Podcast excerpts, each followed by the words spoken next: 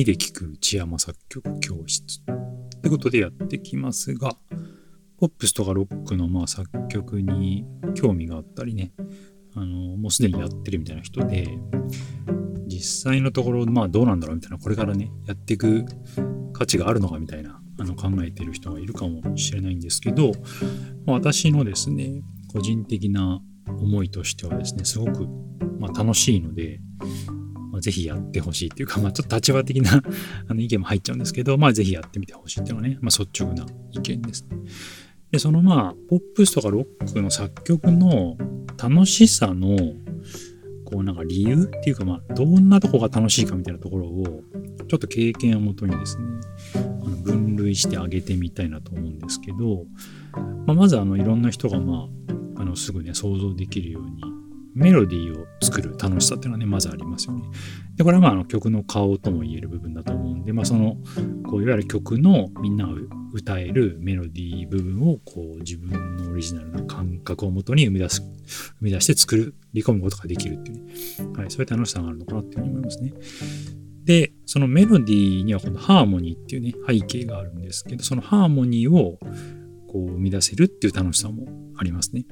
で、まあハーモニーが変わることでメロディーの印象って大きく変わるんで、まあより具体的に言うとこう、まあハーモニーによってメロディーをどう聴かせるかみたいなところを考える、まあそういう楽しさが、まあ、あると。まあ、メロディーをハーモニーでどう生かすかみたいな感じかな。うん、そういう楽しさがありますね。で、さらには、まあそのメロディー、ハーモニー、あとまあリズムっていうのもあるんですけど、まあそれを踏まえて、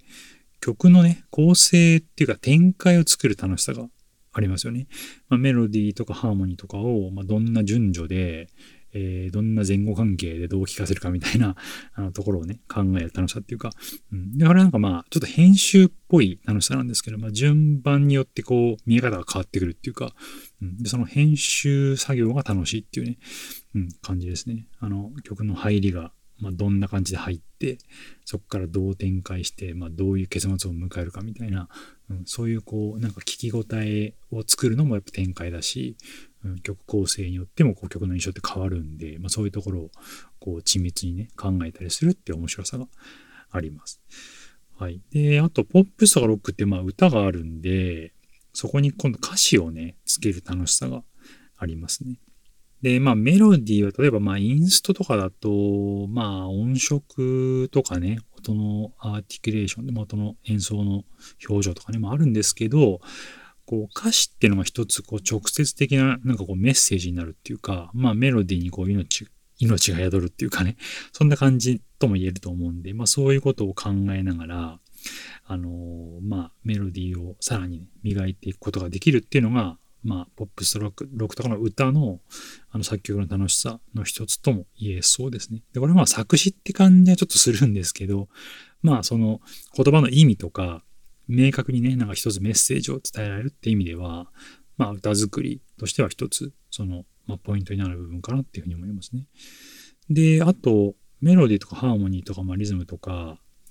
それをまあどんなこう表現で、あの伝えるかっていう面白さもあって、でそれはまあいわゆるまあなんだろう編曲って感じになるのかな、まあ、歌の歌い方とか、まあ、伴奏の演奏のスタイルとか、うん、そういうところを考える面白さもありますね。うん、でこれはまあ音色とか音の強さとか大きさとかそういう、まあ、いわゆるそういうちょっと音響っぽい感じもあるし、あとは純粋に音のラインとか。どんな音をどう重ねるかっていういわゆる編曲的な概念もあるし、まあ、そういうそのものを練るね楽しさもあると思いますね。でさらにはそれをこう実際に演奏したり歌ったりするっていう楽しさもありますね。まあ、それはまあ生み出す楽しさって感じになるのかな。うん、歌う楽しさ、演奏する楽しさみたいな。でこれは本当に演奏が好きだったり歌が好きだったりっていうのは前提になってくるんですけど、作った曲をえー、さらには自分がアレンジした編曲した曲を自分で表現できる、うん、そういう楽しさがあるかなと思いますね。はい。で最後に挙げられるのが、えー、まあ音源に し, している前提なんですけど、それを聴く楽しさですね。作った曲を自分で作った本人が聴く聴けるっていう楽しさですね。うん、でこれはまあどこにもないいわゆるオンリーワンのこう世の中に今まだなかった曲が生み出された瞬間に立ち会い、まあ、立ち会いというか自分が生み出してるんですけど、立ち会い、でそれを真っ先に自分が聴ける楽しさですね。うん。で、自分の曲を自分で聴いて、あ、いいなってニヤつくっていうね、まあそういう作業なんですけど、まあ、そういう楽しさが、うん、ありますね。はい。で、今挙げたメロディー作り、ハーモニー作り、曲構成、あと歌詞作り、編曲、演奏、聴く、うん、いち、に、さん、よん、ご、ろく、ななこぐらいかな。うん。で、まあそれぐらいの、ね、楽しさが、あの、ポップスとかロックの歌作りに今詰まってるって感じなんですけど、で、作曲の始めた、作曲を始めたばかりの頃の私が、このうち何がね、楽しかったかっていうと、いろいろあるんですけど、まあやっぱ聴くのが楽しかったかな。うん。自分の曲を聴きたかったっていうか、なんか早く聴きたくて、聴きたいがために早く作りたいみたいな感じありましたね。うん。あとは、聴いて、こう、ニヤニヤしたいっていうか、いい曲だなって自分で自分の曲、に対して自分で思いたいから、だからいい曲作るように頑張るっていうか、うん、なんか自分を喜ばすために作曲を頑張るみたいなね、そういう感じありましたね。もっといい歌詞で、あの、グッとくる表現でいきたいとかね、そ、そういう感じでなんかやってたところありましたね。うん。で、実際まあどこに楽しさを置くかっていうのは、まあ人それぞれだと思うんですけど、あの、それでもですね、これだけ、まあ今言ったななこの楽しさが、まあ、重なってる、詰まってるっていうのはなんかすごいやりがいになると思うし、あとその楽しさがこういくつかねある分、まあそのどれを目的にしてやるかっていうところでもそのマインドっていうか姿勢が変わってくるし、うん、演奏が好きな人はその演奏のところにの作り込みに重きを置いてもいいと思うし、作詞が得意な人は作詞のところに重きを置いてもいいし、うん、メロディー作りにこだわってもいいし、それをどんな構成で聴かせるかってところを作り込んで頑張って作り込んでもいいと思うし、そういうなんか楽しさによってまた取り組み方が変わってくると思うんで、うん、そういう姿勢でいくっていうのもね、一つやり方かなって思いますね。うん、だから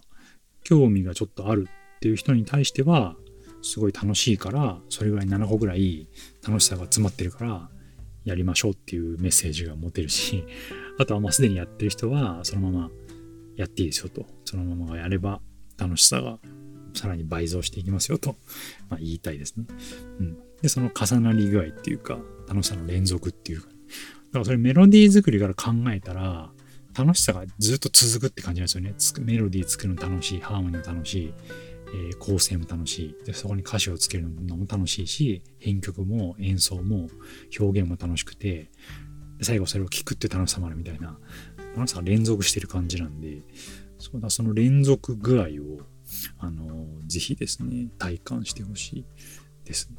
うん、でなんかまあ今挙げたもの以外にもね、あの楽しさっていうのはちょっと今パッと出てこなかったんですで出てこなかったんですけど、いくつかまだあると思うんで、そう自分なりにこう楽しさを見つけていくっていうのもいいと思うし、うん、そんな感じで楽しさに今包まれながらですね、はい、作曲に前向きにね取り組んでいただければと思います。